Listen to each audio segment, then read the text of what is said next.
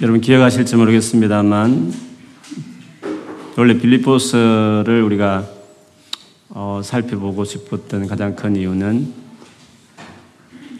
바울이 개인적으로 얼마나 그리스도를 어, 알고 싶어 하는 얼마나 그리스도 중심의 사람이었는가를 가장 잘 어, 보여주는 서신이 빌리포스이기 때문이었습니다. 그래서 이 빌리포스를 보면서 정말 우리도 바울 같은 그리스도를 알아가는 그리스도의 중심의 사람이 되기를 열망하는 마음을 갖기를 참 바랬습니다. 특별히 오늘 읽었던 우리 구절 속에서 얼마나 바울이 그리스도를 진짜 아는 사람이었고 또 그리스도를 정말 알고자 열망했던 사람이었는가를 가장 잘 보여주는 구절이라고 생각해요. 여러분, 우리가 참으로 내가 그리스도를 잘 아는 사람인가 아닌가 하는 것을 어떻게 알 수 있을까요? 자칫 우리가 그리스도를 사실 잘 모르면서도 어, 안다고 착각하며 살아갈 수 있거든요. 그래서 우리 신앙생 하다 보면 진짜 내가 예수를 잘 몰랐던 사람이었구나 이런 거를 문득 문득 느끼고 깨달을 때가 있지 않습니까? 그리스도를 아는 사람과 알지 못하는 사람의 차이가 있다고 하면 뭘까요? 먼저는 아닌 것을 예를 든다면 어떤 종교적인 열심을 많이 낸다 해서 주님을 아는 것이냐, 예수를 아는 것이냐, 꼭 그런 것은 아닙니다. 물론 알아서 그럴 수도 있지만 곧 그것이 곧 그리스도를 아는 것이라고 말할 수 없어요. 예를 들면 뭐 예배를 빠지지 않고 온다든지 혹은 뭐 성경을 많이 읽는다든지 나름대로 기도를 좀 많이 한다든지 뭐 이런 어떤 종교적인 행위 같이 보여지는 그것이 곧 그 자체가 예수를 많이 아는 것이냐? 곧 그런 건 아닐 수 있다는 거죠. 왜냐하면 바리새인들도 그렇게 했기 때문에 그렇습니다. 또 누가 봐도 삶을 반듯하게 살아가는 거. 예를 들면 제도 짓지 않고 학생이면 공부 열심히 하고 직장이면 열심히 일하고 또 뭐 일을 맡기면 책임감 있게 하고 이런 어떤 삶이 생활이 반듯한 것으로 그것이 곧 예수를 잘 아는 것이냐? 곧 그런 것도 아닐 수 있다는 거죠. 예수를 정말 아느냐 모르냐를 가장 정확하게 체크할 수 있는 것이 있다고 한다면 오늘 바울이 그리스도를 안다는 말을 계속 말하면서 그가 계속 반복해서 언급했던 오늘 구절이야말로 내가 정말 그리스도를 아는 사람인가 모르는가를 구별할 수 있는 좋은 어떤 근거가 될 수 있을 것 같아요. 그것이 뭐냐 하면 오늘 7, 8절에 나오는 대로 그러나 무엇이든지 내게 유익하던 것을 내가 그리스도를 위하여 다 해로 여길 뿐더러 또한 모든 것을 해로 여김은 내 주 그리스도 예수를 아는 지식이 가장 고상하기 때문이라. 무엇이든지 내게 유익하던 것을 해로 여긴다고 고백했습니다. 그것은 그리스도를 아는 지식 고상하기 때문이라는 거죠. 그리스도를 아는 지식을 가지면서 달라진 게 있다면 이전에 내게 유익하다고 여기던 것을 다 해로 여겼다 이런 말을 했습니다. 바울이 예전에 유익하다고 생각했던 내 삶에 정말 유익하다 생각했던 것은 뭘까 했을 때는 오늘 빌립보스만 본다면 사실은 4절부터 어, 바로 우리 보면 바로 앞에 6절까지의 어떤 내용이었습니다. 쉽게 말하면 세상적으로 내세울 만한 많은 일들이죠. 뭐 학벌일 수도 있고 뭐 자랑할 것 같은 세상 사람들 보기에 내세울 만한 뭐 개인적인 신분이든지 출신이든지 뭐 세상에서 누가 보기에도 어, 부러워할 만한 뭐 그런 거 남들보다 더 낮게 보여지는 것들 그런 것들을 중요하게 생각하고 그것들을 자기 아이덴티티처럼 내가 이렇기 때문에 나는 이런 사람이야라고 자기를 좀 남들보다도 더 나은 사람으로 여겨지게 하는 어떤 그런 경향이 많이 있다고 한다면 예수 그리스도를 모르는 것입니다. 그런데 예수를 정말 알게 되면 그것들이 세상적으로 내가 남들 보기에 더 나아 보여지는 그것들이 해로운 것이다. 내 삶 안에 정말 해로운 것이다. 라고 그, 그, 그게 왜 해로운지를 아는 사람이면 예수를 아는 것이라는 거죠. 바울은 그리스도를 아는 것과 모르는 것에 많은 예를 들 수 있지만 오늘 본문에 보면 그리스도를 아는 그 놀라운 지식을 알고 난 이후에 이전에 자기가 유익하다. 내 삶 안에 정말 좋다. 꼭 이것이 있었으면 좋겠다. 나는 이것이 남들보다 더 있어 좋았다. 라고 말하는 것들이 해로 컨시더 그렇게 여겨졌다. 그렇게 고백했다는 거죠. 그래서 세상에 있는 자랑할 만한 모든 것들이 해롭다. 그리스도를 알아가는 일에 이게 정말 자칫하면 방해물이 될 수 있겠구나. 열심히 공부에 열망을 품는 그것이 좋은 일인데도 불구하고 어떤 경우에는 주님을 알아가는데 방해물이 될 수 있다. 열심히 내가 도, 일을 하면서 돈을 벌고 사회적인 지위를 확보하는 그것을 난 정말 중요해. 나는 그것을 반드시 해야 돼. 모든 사람이 그걸 원하기 때문에 또 나도 그걸 원하기 때문에 날 해야 되겠어라고 하는 그것이 자칫 그것 때문에 그리스도를 알지 못하는 가장 큰 해로운 해롭다고 말할 만한 방어물이 될 수 있다라는 것을 아 정말 그렇다라는 것을 인식하는 사람이면 주님을 아는 사람이고 그게 그걸 뭐 나쁜가? 라고 전혀 그렇게 그걸 어 위험하게 해로운 것으로 생각하지 않는다고 한다면 사실은 그리스도를 잘 아는 것이 못 되는 거죠. 바울은 자기가 바리새인이다, 나 죄를 안 짓고 말씀대로 살았다라는 그 자기 어 때문에 예수를 더 박해했고 더 멀리했고 교회를 또 어, 핍박했던 삶을 살았지 않습니까? 즉 자기가 중요하다 생각하는 그것이 너무 열심히 있었기 때문에 사실 그리스도와 더 멀어져 있는 그리스도를 박해했던 자기 개인의 경험을 봤을 때 자칫 세상 사람들 보기에 착하게 살고 죄짓지 않게 살고 열심히 어떤 종교적 열심을 내고 나는 절대 교회 안 빠지고 나는 열심히 말씀 보고 기도하는 이런 자기의 어떤 남들 보기에 자랑할 만한 그 세상 사람 보기에 나는 어 이렇게 잘 나가고 있고 나는 남들 보기에 더 앞서가고 있고 이런 자기 자랑 이런 것들이 오히려 결과적으로 예수님을 더 가까이 하지 못하게 했던 예수님과 더 멀어지게 했던 유익한 것이었는데 사실은 유익하다고 말하는 것들이었는데 해로운 것이었다. 해롭다라고 이야기했다는 것입니다. 그래서 이것이 예수를 아느냐 모르냐의 어떤 하나의 차이죠. 그리고 예수를 정말 아는 사람이 가질 수 있는 또 다른 한 가지 차이점이 있다면 그리스도를 아는 이것이 제일 중요하다라고 하는 그리스도를 알아가는 데 대한 열정을 갖는다는 것입니다. 어디에 열정을 쏟는지를 보면 되는 것이에요. 세상에 유익하다 여기는 것에 열정이 더 쏠려 있느냐 아니면 그리스도를 알아가는 일에 열정이 쏠려 있느냐를 보면 내가 진짜 그리스도를 아는 사람인가 모르는가를 아는 것입니다. 그리스도에 대해서 지식으로 아는 사람들은 절대로 주님께 열정이 생길 수 없습니다. 그냥 눈에 보이는 유익하다 여겨지는 것에 더 열정을 쏟습니다. 이는 거짓말을 할 수 없습니다. 지식적 머릿속에는 예수님이 제일 중요해. 그분 믿어야 천국 가니까 제일 중요해.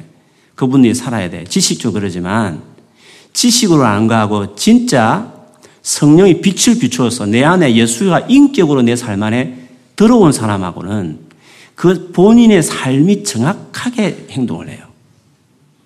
학생 경우에는 열심히 공부하는 게 더 우선이고 아침에 말씀 보는 것이 뒷전이다.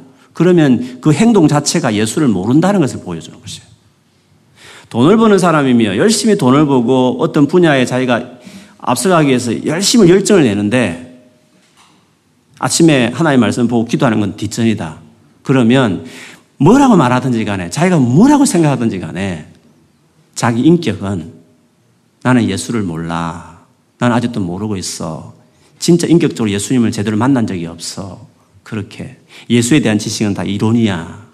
그냥 학습됐을 뿐이야. 근데 들어서 내 머리에 아는 것처럼 착각할 뿐이지만 사실은 내 인격이 예수를 전혀 모르고 있어. 그렇게 말하는 것과 똑같다는 거죠. 예수를 진짜 아는 사람은 가장 고상하다. great. 가장 위대한 하나님을 아는 지식이라고 놀라운 것이라고 아는 사람들은 유익하던 것들이 해로 컨시더 여겨진다. 자동으로 그렇게 된다. 그런 마음에 당연히 든다. 그렇게 이야기했던 것이었습니다. 예수님이 드신 비유 중에 그런 게 있잖아요. 하루는 농부가 나무의 밭에 쟁기를 가면서 밭, 쟁기질을 하고 있었어요. 쟁기를 한참 하는데 툭툭 쟁기가 이렇게 걸리는 거예요, 바닥에. 이상하다, 왜 자꾸 걸리지 했어? 땅을 팠더니 어떤 항아리 큰 게 있고 그 항아리 안에 엄청난 보석이 있었어요. 이게 웬일이지? 농부가 놀랬죠. 근데 그런 일이 왕왕 있었습니다. 지금처럼 은행이 잘 발달돼 가지고 또 뭐 그거를 돈을 맡겨도 안전하게 이렇게 보관도 잘 해주고 문제 생기면 국가도 책임지고 이렇게 이 방크 시스템이 잘 돼 있었을 때는 은행에 우리가 돈을 맡기잖아요. 근데 옛날에는 뭐 그런 게 있었나요? 전쟁이 일어나 보면 끝나버리고 어떻게 못 되는 거잖아요. 가장 좋은 방법은 아무도 모르게 자기 재산, 특히 밭에다가 어느 코스를 딱 자기 스스로 지정해 놓고 거기다가 그 재산을 묻어두는 게 제일 좋은 거예요. 그게 더 확실한 것입니다. 지금도 은행 못 믿는 사람들은 돈 현금 찾아가지고 자기 집에다가 이렇게 금고를 만들어가지고 보관도 하고 막 그러잖아요. 그래서 전쟁이 하도 많고 이러다 보니까 자기 밭에다가 재산 이렇게 금, 귀한 것들 다 숨겨놓고 이 전쟁 끝나면 돌아오리라 하고 이제 그렇게 도망치고 숨는 그런 주인들이 있었죠. 근데 문제는 돌아오지 못하는 경우가 생기는 거죠. 예를 들면 가다가 뭐 본인이 죽어버린다든지. 그 위치를 아는 본인이 죽어버렸으니까 뭐 아무도 모르는 거지 뭐. 근데 포로로 끌려갔는데 돌아올 기회가 없어가지고 거기 죽어버렸다든지. 그래가지고 아무도 모르게 그냥 숨겨진 보석들이 있는 것이죠. 그런 보석이었어요. 그래서 이 농부가 남의 집에서 어, 일을 하면서 밭을 가는데 그걸 발견한 거죠. 놀란 거죠. 와 하면서 그는 아무도 모르는 거 자기만 아는 거죠. 여러분 같으면 어떻게 하겠어요? 일단 딱 숨겨놓고 주위를 살핀 다음에 그냥 밭을 간 다음에 저 밭을 사야 되는데 그런 생각을 하지 않겠어요?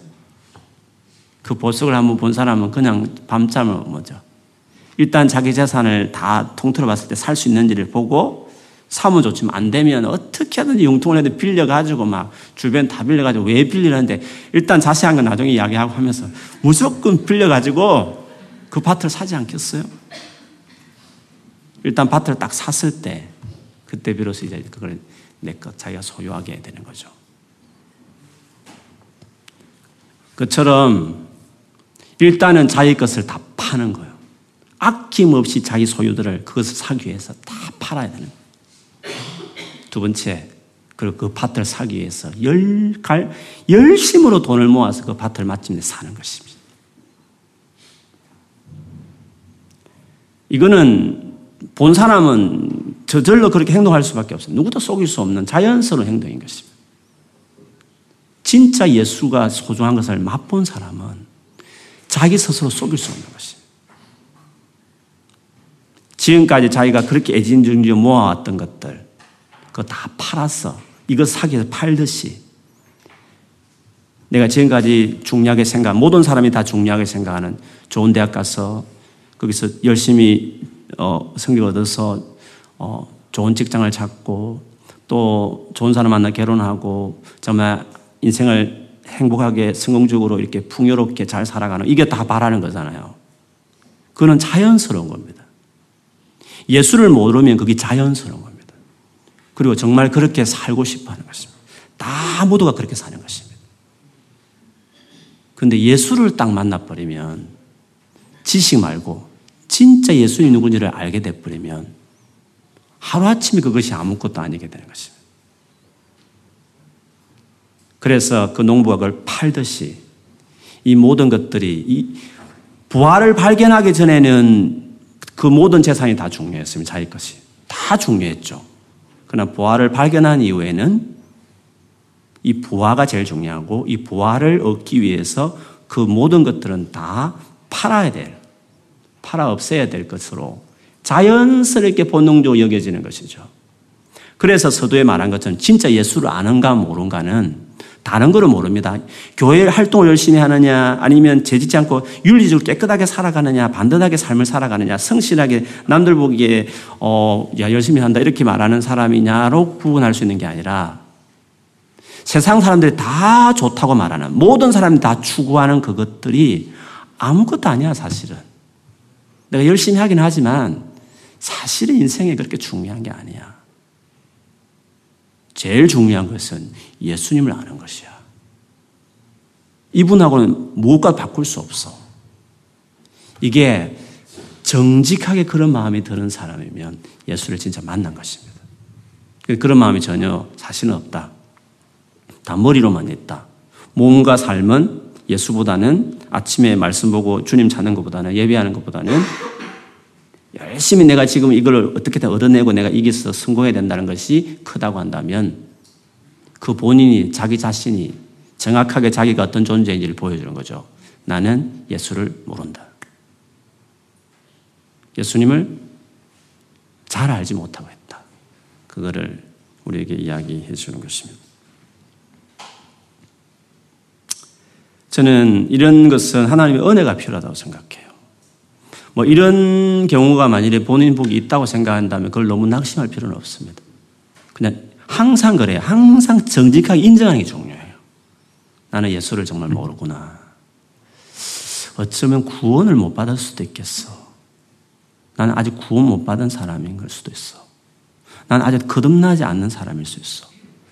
그렇게 심각하게 자기의 믿음을 생각하고 예수님 만나게 해주세요라고 기도하는 것부터 시작해야 거죠. 진짜 내 영혼에 주님이 누군지 빛을 비춰주세요. 주님을 참으로 내가 알게 성령님 도와주세요. 라고 어, 기도하는 것이 그 출발입니다.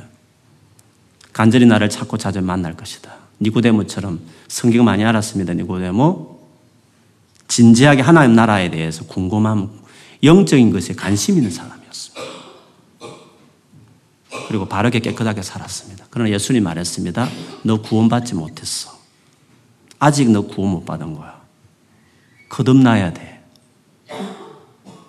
뭐 이론적으로 말해가지고 영적 기도는 시킬 수 있었을 거예요. 예수님께서 영적 기도 안 시켰습니다. 예수님 니고데모 그날 밤에 믿는다는 것은 이론이 아닙니다. 영적 기도하고 문제의 차원이 아닙니다.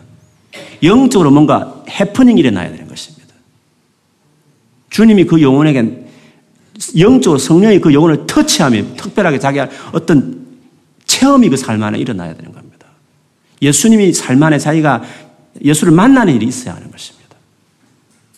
너무 신비로 또 끄는 거 하는 거 아닙니까? 이렇게 할지 모르지만 아닙니다. 이렇게 돼 염려하는 분들은 예수 만나는 걸 어렵다고 생각하기 때문에 그렇습니다. 아닙니다. 어렵지 않습니다.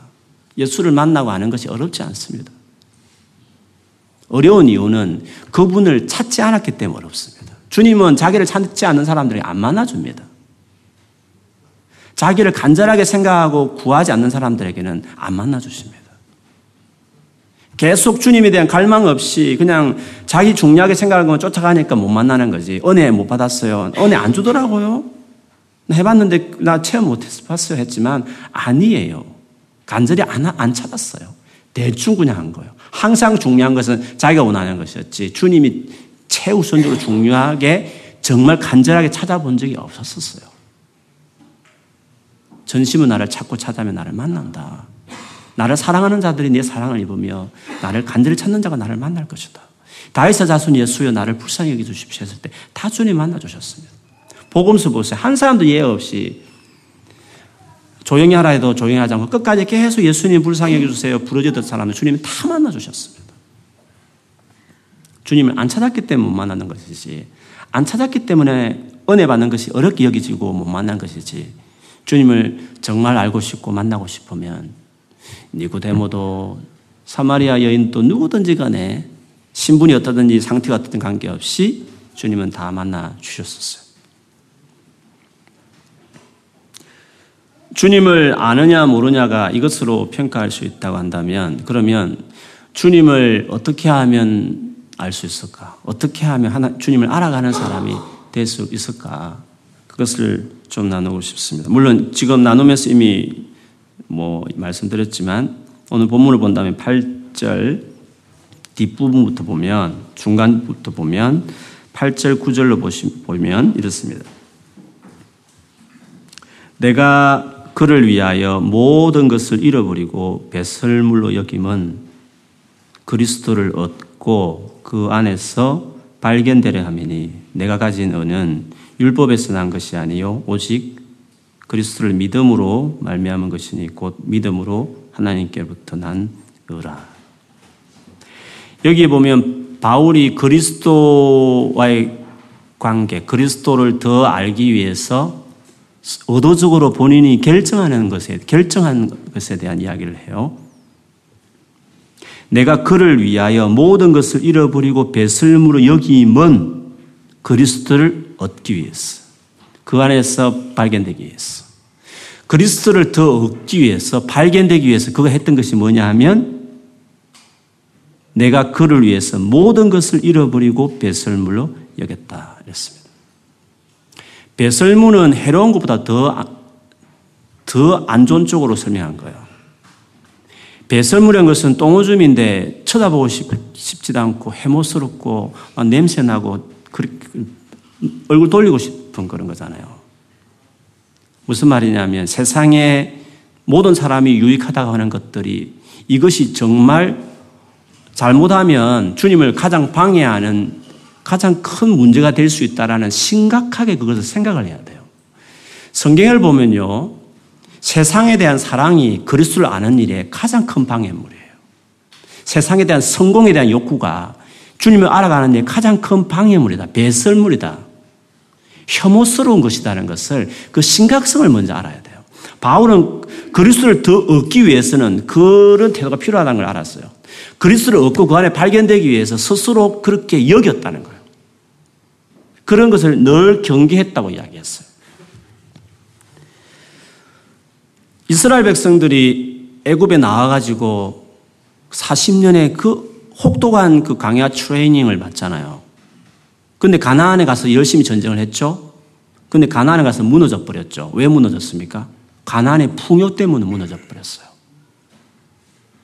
그게 배부른 것 때문에 무너져 버렸죠. 가난할 때는 신앙생활 그래도 해요. 가난할 때는.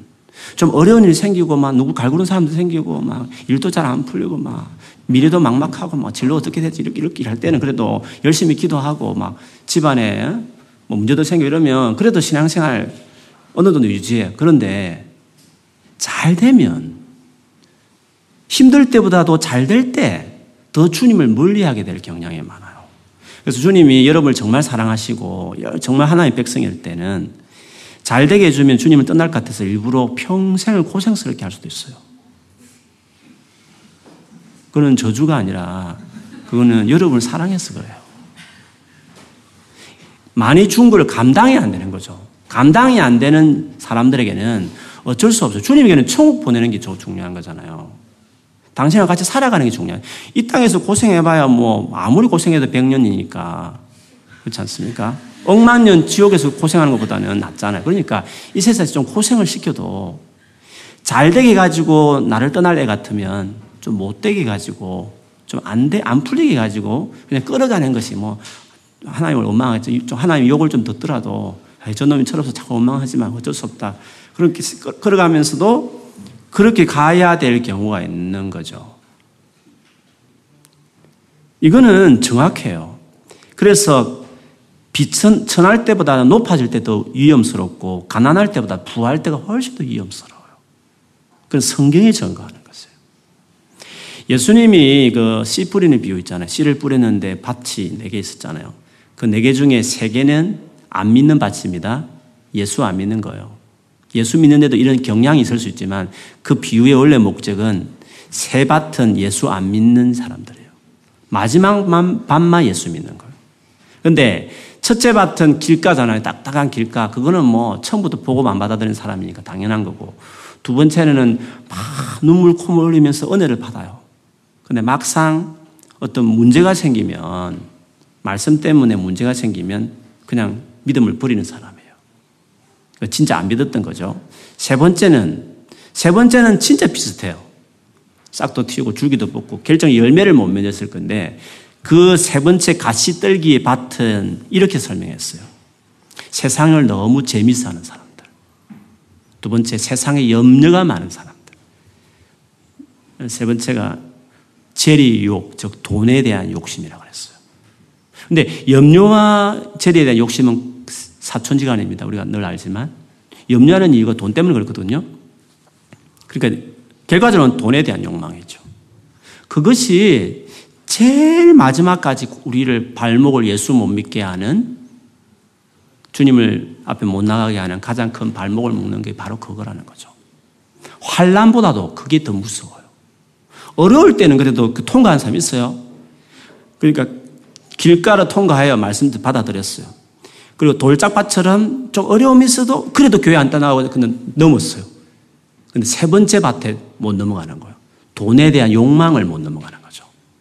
세상에 대한 그 풍요, 세상의 즐거움, 이것까지 배설물처럼 이렇게 해로 여길 만큼 거기까지 못 가기 때문에 사실은 이 세 번째 밭까지도 예수 안 믿는 겁니다. 구원 못 받은 겁니다, 여러분. 교회 안에도 이런 이유의 사람이 있을 수 있는. 그래서 교회 다니는 사람 중에 다 구원받았다고 말할 수 없어요. 어려움 만나봤을 때 떨어지는 사람도 있었거든요. 어려움 만났을 때 막 기도 응답 안 했다가 교회 안 나오는 사람도 있잖아요. 뭐 그것도 마찬가지죠. 근데 어려움이 있어도 계속, 계속 기도하는 사람이 있어요. 도와주세요. 하는 사람이 있어요. 근데 풍요와 성공에 딱 묶여버린 사람도 있어요. 그 사람도 예수 믿는 사람 아니죠. 진짜 예수를 만난 사람들은 그게 위험 요소이긴 한데 그러나 예수께 더 가치가, 가치를 두게 돼 있어요. 이거는 속일 수가 없어요. 정확한 계산이에요. 그런데 우리를 넘어뜨리고 유혹하는 것 중에서 이 마지막 세상에 대한 이 풍요가 제일 위험한 것이었어요. 이스라엘 백성의 역사를 봐도 그렇고 성경에 봐서도 마찬가지예요. 요한 1서 2장 15, 17절에도 요한이 이렇게 말했어요. 이 세상이나 세상에 있는 것들을 사랑하지 말라. 누구든지 세상을 사랑하면 아버지의 사랑이 그 안에 있지 아니하니 이는 세상에 있는 모든 것이 육신의 정욕과 안목의 정욕과 이생의 자랑이니 다 아버지께로부터 온 것이 아니요 세상으로부터 온 것이라. 이 세상도 그 정욕도 지나가되 오직 하나님의 뜻을 행하는 자는 영원히 거하느니라. 야고보서 4장 4절에도 가늠한 여인들아 세상과 벗된 것이 하나님과 원수됨을 알지 못하느냐. 그런즉 누구든지 세상과 벗이 되고자 하는 자는 스스로 하나님과 원수되는 것이니라. 라고 이야기했습니다. 요한계시록의 그 일곱 교회 중에 여러분 가장 많이 흔히 잘 알고 있는 그 라오디게아 교회 같은 경우에도 정말 부요한 교회였거든요. 아무 어려움이 없는 교회였어요. 근데 그 교회의 신앙의 특징이 뭐냐? 미지근했어요. 그래서 주님이 차든지 덥든지 하라고 이렇게 말씀하잖아요. 주님을 알지 못하고 세상을 사랑하는 사람들의 신앙의 특징이 뭐냐 하면 미지근해요. 이런 말씀하셨어요. 내가 내 행위를 안다. 내가 차지도 아니하고 뜨겁지도 아니하도다. 내가 차든지 뜨겁든지 하기를 원하노라. 내가 이같이 미지근하여 뜨겁지도 아니하고 차지도 아니하니 내 입에서 너를 토하여 버리리라. 내가 말하기를 나는 부자라 부요하여 부족한 것이 없다 하나 내 공고한 것과 가련한 것과 가난한 것과 눈먼 것과 벌거벗은 것을 벌거벗은 것을 알지 못하는도다라고 말을 했습니다. 그렇죠. 부자라고 했습니다. 부족한 것이 없다고 말했습니다. 음, 세상과 완전히 하나 되어 있는 사람이죠. 근데 이 사람은 주님 보시기에 심각하다고 보셨습니다. 지금 상태가. 그리고 나중에 리얼하게 문 밖에서 문을 두드리는 예수님 이야기하면서 예수님은 그 사람 밖에 있다고 말했습니다. 예수님과 전혀 관계없는 삶을 살아. 실제로 예수를 모르는 사람이었다. 그걸 말하는 거죠. 부유한 사람, 부족함이 없다고 말하는 사람, 교회도 나오고 뭐 다 하는데 일단 미지근한 거죠. 실상은 예수를 모르는 사람이었다는 거죠. 예수님이 자기 삶 밖에 있었습니다.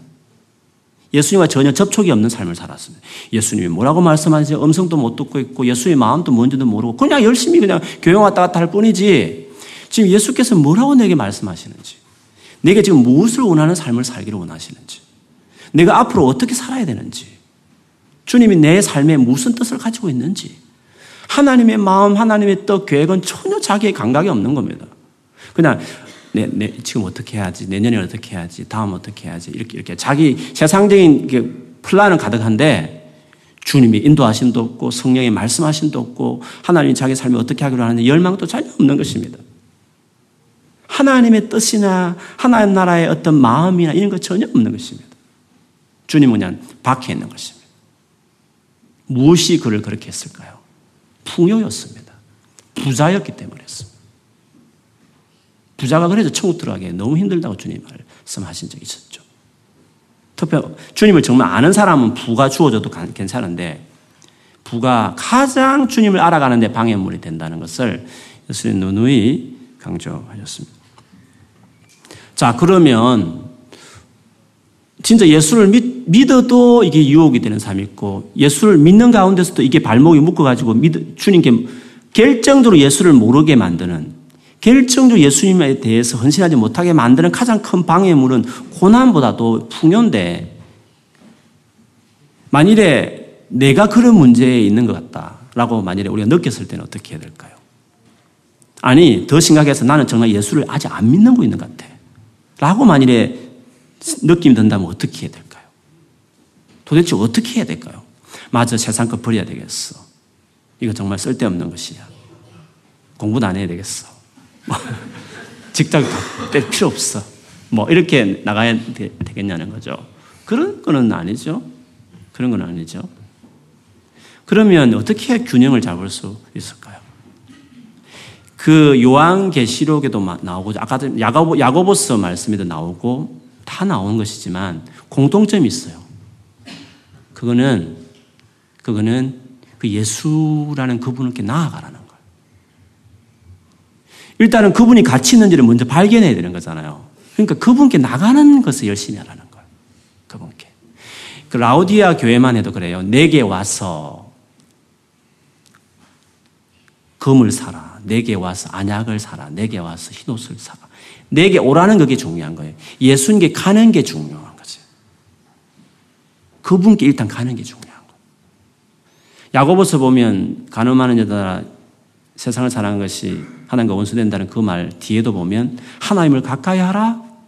그래야만 너희를 가까이 할 것이다. 그것도 하나님을 가까이 하라. 그 하나님이랑 인격을 가까이 하라는 말씀을 역시 하셨습니다. 그래서 지금 뭐 주님 모르는 상태에서는 주님을 모르는 상태에서는 자동으로 그쪽 가게 될 수밖에 세상을 쭉 가는 거예요. 돈을 사랑하지 말아야지. 나는 세상의 성공을 왜 이리 추구하지? 아, 나는 이게 아닌 줄 알면서 나는 왜 자꾸 이렇게 생각하지? 그렇게 자기를, 문제를 알면서도 그게 안 되는 거예요. 왜? 왜 안 되죠? 안 해야지, 하지 말아야지, 나는 왜 이럴까? 이렇게 한다고 자기 반성한다고 그게 됩니까? 예수라는 분의 가치를 발견하기 전까지는 그 예수 외에는 이게 제일 가치 있는 거거든요. 이게 세상에 제일 중요한 것이거든요. 예수를 모르는, 모를, 모르면 평생 그렇게 가는 거예요. 평생 그렇게 사는 거예요. 그래서 예수님을 아는 기 위해서 노력을 해야 되는 거예요. 세상을 끊어버리겠다. 뭐 세상 성공 나는 추구하지 않겠다. 나는 돈을 추구하지 않겠다. 이렇게 한다고 그게 안 되는 게 아니라 그, 그렇게 한다고 안 되는 게 아니라 예수님을 아는 게 중요해요. 예수님을 알려고 노력해야 되는 것이에요. 부활을 발견해버리면 파는 것을 자연스럽게 파는 거예요. 빨리 팔아버려야지, 이것을. 응? 이렇게 생각해요. 부활을 발견하기 전에 그는 파는 게 어려운 거예요. 부활가 있을 것이야. 있다고 그러더라. 그러니까 팔아라. 이렇게 말하면, 아, 어떻게 팔, 진짜 있는 거 맞는 거야? 진짜 그렇게 되는 거야? 이렇게 안 되는 거예요, 이게. 그건, 아, 그건 안 되는 거야. 발견을 해야 되는 거야, 발견을. 발견을. 예수를 알아가는 삶을 자기를 드려야 되는 거죠. 무밖에게 두드리는 그 예수를 내 삶 안에 모시는 거예요. 예수를 내 삶에 모시는 것을 해야 되는 거예요. 예수님 오십시오. 예수님 알고 싶어요. 그것을 쉽게 말하면 말씀 같기도 한 거죠. 한 시간 아침 큐티를 말하는 거예요. 단순히 성경 본다, 기도한다 이런 걸 말하는 게 아니라 그분을 알기 위한 뭔가 삶을 자꾸 드리는 거예요. 시간을. 정말 그렇게 해보세요. 주님 정말 알고 싶습니다. 예수님이 정말 그렇게 중요한 분입니까? 만나고 싶습니다. 기도도 안 하지. 말씀도 안 보지. 그래서 나는 왜 이러지? 믿음이 안 자라지? 나는 해볼라 해도 안 돼. 이렇게. 자, 그거는 당연한 거죠. 그건 당연한 거죠.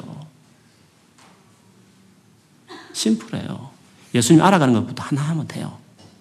근데 말씀 보고 기도하고 하다 보면 하루하루 이틀 이렇게 쌓이다 보면 어느새 세상에 대해서 딱 이렇게 할 수 있는 자동적으로 자기 안에 이렇게 되는 거예요. 이 원리는 모든 것 똑같아요. 죄도 마찬가지입니다, 여러분. 죄를 이겨야지. 안 해야지. 안 되나요, 그게?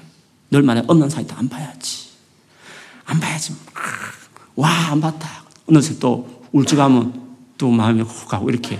그게 죄는 죄를 붙들고 이놈하고 싸운다고 싸워서 죄는 싸우면 안 되는 거예요. 죄는 내가 싸우면 안 되는 거예요. 어떻게 해야 돼, 그러면? 예수께 가는 거죠, 이렇게. 수련을, 수련을 하는 거죠, 수련을.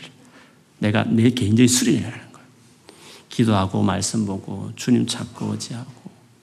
조금 전에 없는 사이트를 안 봐야 되지만, 진짜 봤어도 또 봐도 그날 또 큐티하고, 주님 의지하고 찾고, 처음에 이렇게 왔다 갔다 하는데, 주님께 나는 계속 내가 엄난과 내가 개인적으로 싸우고 내가 못된 말씨하고 싸우고 말, 이, 이, 이런 미워하는, 미운 감정과 싸우고 막 혼자 그거 자체 죄를 붙들고 내가 그놈하고 싸워버리면 이게 안 되는 거야. 못 이기는 거예요, 우리는. 그러지 말고 일단 제쳐 놓자. 일단 알겠어. 네가 강한 걸 알겠어. 일단 보자. 이렇게 계속 싸우지만 일단 여기 집중하는 걸 딱 버리고 대신 죄를 집중하지 말고 그 상황을 집중하지 말고 힘든 것들을 집중하지 말고 예수님께 집중을 하는 거죠. 그분을 찾고 말씀 보고 기도하고 나아가고 이렇게 하다 보면 예수께서 어느새 내 주변에 어 제가 어디 갔지? 어 이상하다 엄나나 마음이 안 든다 이상하다 이렇게 어느새 주님이 내게 오셔서 이제 내 주변을 정리를 이렇게 시킨단 말이에요. 어느새 사랑하는 마음도 생기게 되고 마음의 평안도 있고 그런 것처럼 네, 그래서 내가 죽을 때까지 내가 할 일은 예수를 믿는 거예요. 예수란 그분을 계속 찾는 거예요. 나는 예수를 찾고 예수님 내 삶을 정리해 나가고 이게 이제 우리의 크리찬의 신앙의 루틴이에요. 다른 종교는 네가 없는 사이도 끊으라는 거죠. 네 정욕을 네가 절제하라는 거죠. 네가 네 개발하라는. 다, 타 종교는 다 자기를 믿으라는 겁니다. 네가 부처가 될 수 있다는 거잖아요. 네가. 뉴에이지는 네 안에 우주가 있고 네가 하나님 될 수 있다는 거. 네 안에 신이 다 있다고 뉴에이지도 그렇게 말하잖아요. 모든 종교가 모하메도 마찬가지. 코란 탁 당겨주면 네가 지키라는 거죠. 하루, 하루에 다섯 번 기, 도하고만 네가 하라는 거죠. 다 우리 보고 다 네가 하라는 거예요. 우리는 못하는데. 의지가 강한 놈들은 할 수 있어. 근데 그, 그 인생이 피곤한 거죠. 억지로 하는 거니까. 근데 우리는 예수를 찾고 있는 모습 그대로 제지한 모습 그대로 부족한 모습 그대로 가시면 용서하시고 긍휼히 여시고 위로하시고 세임 주시고 그래 진짜 죄를 이기는 거예요. 진짜 자유와 기쁨으로 진짜 이겨내는 거죠. 그래서 예수를 예수를 찾는 것이 그게 추구하는 거죠. 예수를 계속 추구하게 되면 어느 날 가치를 발견하고 어느 날 바울 수준이 되는 거죠. 배설물이거나 이것들. 해로운 거구나. 이런 고백은 그냥 되는 게 아니라 이렇게 오랫도록 예수를 추구했던 바울의 입에 나올 수 있는 거예요. 우리는 이거 비교하면 안 될 수 있겠죠. 우리도 예수를 그렇게 추구하 그래서 바울이 여기서 우리가, 우리의 의는 율법을 막 열심히 지키고 나눈 의가 아니라 구절에 보면 오직 그리스도를 믿음으로 말미암은 것이다. 아, 나 예수 믿어요. 그런 믿음을 의미하는 거 아닙니다. 이 믿음이라는 것은 계속적인 것을 향해요. 계속 예수 그리스도를 신뢰하는 믿음을 말해요. 그래서 믿음에서 믿음으로, 의인은 평생을 믿음으로 사는 거죠. 계속 예수를 추구하는 거예요. 예수만 찾으면 돼요, 여러분. 신앙은 심플한 거예요. 예수만 계속 찾으면 죄를 지어도 부족해도 인격이 모자라도 별별 잘못된 가치관을 다 가진 사람도 예수를 추구하면 말씀과 기도로 매일매일 예수님을 찾으면 하루에 한 시간이 길면 30분부터 시작해서 한 시간, 두 시간 늘리기 시작하면 그러면 자기 삶을 다 예수님이 다 안정시켜줘요. 예수님 열심히 찾게 되기를 주의 이름으로 축복합니다. 근데 예수님을 이제 진짜 알아가는 삶에 좀 스타트가 붙었잖아요. 열, 좀 힘이 붙었어요. 엔진이 붙었을 때는 주님을 더 알아가기 위해서 이제 어디까지 나갔냐 되냐면 바울의 마지막 고백에서 10절, 11절에서 내가 그리스도와 그 부활의 권능과 그 고난에 참여함을 알고자 하여 그의 죽으심을 본받아 어떻게 해서든지 죽은 자 가운데서 부활에 이르러 이르려 하노니. 이 놀라운 거죠. 바울은 예수를 그리스 10절부터 알고 싶은 목록을 말해요. 그리스도를 알고 싶다. 뭐 당연한 거죠. 부활의 권능을 알고 싶다. 네, 좋습니다. 고난에 참여함을 알고 싶다. 그리고 죽으심을 예수님의 죽으심을 본받아서 어떻게 하든지 죽은 자 가운데서 부활에 이르고 싶다. 바울은 예수님처럼 고난을 겪고, 겪고 싶었어요. 예수님은 진짜 고난을 겪어서 죽는 데까지 가고 싶고 그래서 죽었다가 다시 부활하는 부활의 권능을 경험하고 싶었어요. 그 정도로 예수님이 경험했던 그 루틴을 다 경험하고 싶었어요. 얼마나 예수를 알고 싶어 했으면 아니 다른 걸 모르겠지만 우리는 예수님 병 고치는 걸 우리가 갖고 싶지 않아요? 중풍병 일어나고 막 근데 예수님처럼 욕 맞고 침 뱉고 가시멜령을 쓰고 막 모욕당하고 욕 상처 받고 배신당하고 이런 거는 경험하고 싶지 않잖아요. 가끔 경험할 때 기분 나쁘잖아요. 뭐 주님 그럴 수 있습니까? 막 이렇게 이렇게 하잖아요. 우리는 막 그거 싫어하거든요. 근데 어떻게 바울은 얼마나 예수님을 아는 것을 이렇게 깊이 알았으면 예수님 같은 고난도 받고 싶다. 예수님 같은 죽음도 경험하고 싶다라고까지 그가 했다는 거죠. 왜 그러냐면 그 죽음, 뭐 고난을 미화하는 게 아니라 궁극적인 것은 뭐냐 하면 부활의 권능이었어요. 부활의 권능. 근데 그 부활의 권능이라는 건 죽음 이후였기 때문에 부활의 권능을 경험하려면 죽음, 고난의 상황을 통과해야만 온다는 걸 바울이 너무 잘 알았기 때문에 궁극적으로 그 부활의 그 엄청난 부활의 능력을 경험하기 위해서 본인 삶의 고난과 죽음의 상황으로 자기가 몰려지는 그것까지도 감수하려고 하는 생각을 가진 거죠. 그럼 어떻게 해야 우리도 그러면 아직 수준은 안 됐지만 우리는 이런 것 좀 가까이 하고 싶지 않지만 어쨌든 앞으로 주님에 대한 열정이 너무 강해져 가지고 나도 그 엄청 죽은 자 살아나는 그 능력을 내 안에서 내 삶 안에 경험하고 싶 했을 때 이런 고난이나 이런 죽음의 상황 안에 나도 만약에 가게 된다면 이런 걸 경험하게 될 텐데 어떻게 할 때 그렇게 될 수 있을까요? 그거는 하나님 말씀에 순종하는 삶을 살아가는 거예요. 순종 어렵습니다, 여러분. 듣는 거, 은혜 받고 깨닫고 이런 거 말고요. 그게 더 나아가서 실제 순종하는 삶으로 크고 작은데 순종하면 나가야 돼요. 그리고 예수를 위해서 정말 살아가야 돼요. 예수를 위해서. 그분을 위해서. 복음을 전하는. 복음을 전하는 것이 제일 단순한 설명이에요. 예수를 아예 딱 전하는 거예요. 그럼 확실하게 이 고난과 죽음의 어떤 어떤 그 뭐죠? 그 분위기 속에 내가 바로 들어가는 거예요. 토요 신내선도 쭉 나오면 이거 이제 아주 가벼운 수준을 내가 경험하는 거예요.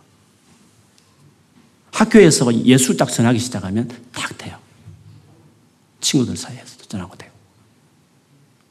아예 예수를 위해서 급진적으로 적극적으로 그 예수를 위해 사는 삶으로 자기 삶을 들이기 시작하면 그러면 이 요 삶에 내가 들어가게 되는 거예요. 그래서 여러분 전도를 계속 하다 보면 예수를 진짜 알게 돼요. 제일 지름길이에요. 전도 내가 확신도 없는데요. 내가 잘 모르는데요. 아니, 그렇죠. 근데 우리가 지금 토요 전도는 확신을 가지고 하는 전도를 말하는 게 아니래요. 물론 확신을 가지고 전도하는 분도 계시지만 이거는 확신을 가지기 위해서 내가 지금 연습하는 거예요. 실습하는 시간이다 생각합니다. 그래서 확신이 없는 사람들 와야 돼요. 믿음이 덜된 사람들 와야 돼요. 하다 보면 진짜 예수를 알게 돼요. 왜냐면 복음 전하다 보면 질문을 많이 던지거든요. 그럼 자기가 믿, 믿지 않는다는 거, 나도 확신이 없는 걸 다 털통나요. 그럼 자기를 자꾸 발견하는 거죠. 나도 고민하고 생각내고 이렇게 하다 보니까 자기가 믿음이 더 자라가는 거죠. 그래서 이렇게 막 비난받고 예수님들 모독하고 예수님을 부정하는 이런 소리들을 막 들어가면서 자기 믿음을 체크하고 또 준비하게 되고 이러면서 자기가 막 급속도로 이렇게 주님을 알아가는 지름길을 가게 되는 거죠. 왜냐 예수를 반대하는 그 환경에 자기 자기 몸을 던져버렸기 때문에 예수님 알아가는 것이 더 빨라지게 되는 급속도가 되는 거죠. 이는 똑같은 원리예요. 가만히 앉아서 받는 정도의 어떤 신앙생활을 하면 속도가 느릴지 모르겠지만 그러나 이렇게 적극적으로 주의 말씀에 순종하고 헌신하고 자기 삶을 거기서 희생하고 드리기 시작하면 주님 알아가는 은혜가 더 우리에게 알아가는 거죠. 바울은 그래서 아주 최고의 고백으로 이런 고백을 했습니다. 그가 했던 그 복음을 위해서 예수를 위해서 헌신했던 삶을 살아갈 때 실제로 부활의 생명을 경험했다는 것을 고린도후서 4장 5절부터 13절에 보면 나오는데 제가 한번 읽어볼게요. 우리는 우리를 전파하는 것이 아니라 오직 그리스도 예수의 주 되신 것과 또 예수를 위하여 우리가 너희의 종된 것을 전파함이라. 이 예수를 전파하는 삶에 대한 이야기를 하잖아요. 어두운 데서 빛이 빛이라 말씀하셨던 그 하나님이 하나님께서 예수 그리스도의 얼굴에 있는 하나님의 영광을 아는 빛을 우리 마음에 비추셨느니라. 처음에 이제 예수를 이제 믿은 걸 말하죠. 빛이 팍 비쳤다는 거예요. 그래서 예수를 믿는 건 빛이 비춰야 하는 것입니다. 그 이후에 보세요. 우리가 이 보배를 질거리에서 가서 이 보배는 예수 말합니다. 이는 이는 심히 큰 능력은 하나님께 있고 우리에게 있지 아니함을 알게 하려 함이라.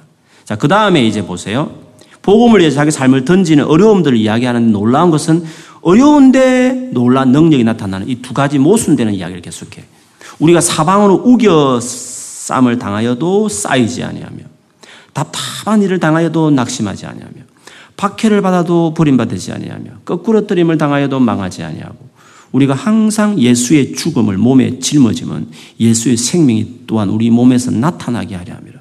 우리 살아있는 자가 항상 예수를 위하여 죽음에 넘겨지면 예수의 생명이 또한 우리 죽을 육체에 나타나게 하려 함이라. 그런 저 사망이 우리 안에 역사하고 생명은 너희 안에 역사하느니라. 기록된 바 내가 믿었음으로 말하였다 한 것 같이 우리가 같은 믿음의 마음을 가졌으니 우리도 믿었음으로 또한 말하노라. 이렇게 뭔가 사망이 있지만 사망의 삶에 들어갔는데 생명의 역사 나타났다는 거예요. 이런 복음을 위해서 적극적으로 자기 삶을 들였을 때 경험했던 사람의 고백이거든요. 그래서 여러분이 앞으로 더 강력한 주의 은혜를 경험하고 싶으면 이제 받고 주님 집중하고 찾고 이런 것도 있지만 그러면서 주님 말씀을 주실 때 힘들고 어렵지만 이제 순종을 안 해봐요. 적극적으로 예수를 위해서 더 살아가 봐요. 그러면 놀라운 거는 더 임팩트가 더 있는 거죠. 더 생명이 나타나게 되는 거죠. 요즘 제가 공산주의 혁명가들에 대한 강의를 조금씩 틈틈이 듣는데 대단한 분들이더라고요. 그분들이 사상 교육을 먼저 해요. 아주 20대 책을 많이 읽고 딱 세틀 된 다음에 그 다음에 이제 투쟁을 하는 거예요. 감옥에도 들어가고 잡혀서 고문도 당하고 그러면서 완전한 혁명, 혁명가가 되는 거예요. 세상의 이념도 그런데 하물며 복음은 더 말할 것도 없죠. 주님을 알아야 돼요. 거기에 자기 삶을 던져야 돼요. 안 다음에 그 다음에 투쟁을 해야 돼요. 그 다음에 그 말은 좀 이상한 말이지만 살, 살아가 봐야 되는 거예요. 그 손해도 보면서 순종하면서 그 길을 가봐야 돼요. 그래 해보면 확실한 생명을 행명가 되듯이 예수를 위해서 그런 진짜 제자가 되는 거예요. 내 말에 거하고 거하면 내 제자가 되고 내 멍에를 메고 내게 배우면 심을 얻듯이 진짜 한번 메고 배우고 주님 안에 거하고 이런 순종을 통해서 진짜 제자가 되는 거예요. 참 제자가. 순종이라는 걸 통해서 진짜 제자가 되는 것이죠. 수련회 다년 이후에 하나님 알아가는 삶에 대한 열정을 혹시 가지고 계시고 또 가지 못했지만 늘 그런 마음 있는 분들에게 권합니다. 주님 그분을 찾는 일에 자기 삶을 던지십시오. 그리고 그분 위해서 더 어, 헌신하고 순종하는 삶을 나아가시면 주님을 알아가는 놀라운 은혜가 바울처럼 있게 되실 것입니다. 예수님 이름으로 축복합니다. 아멘. 우리 기도하겠습니다.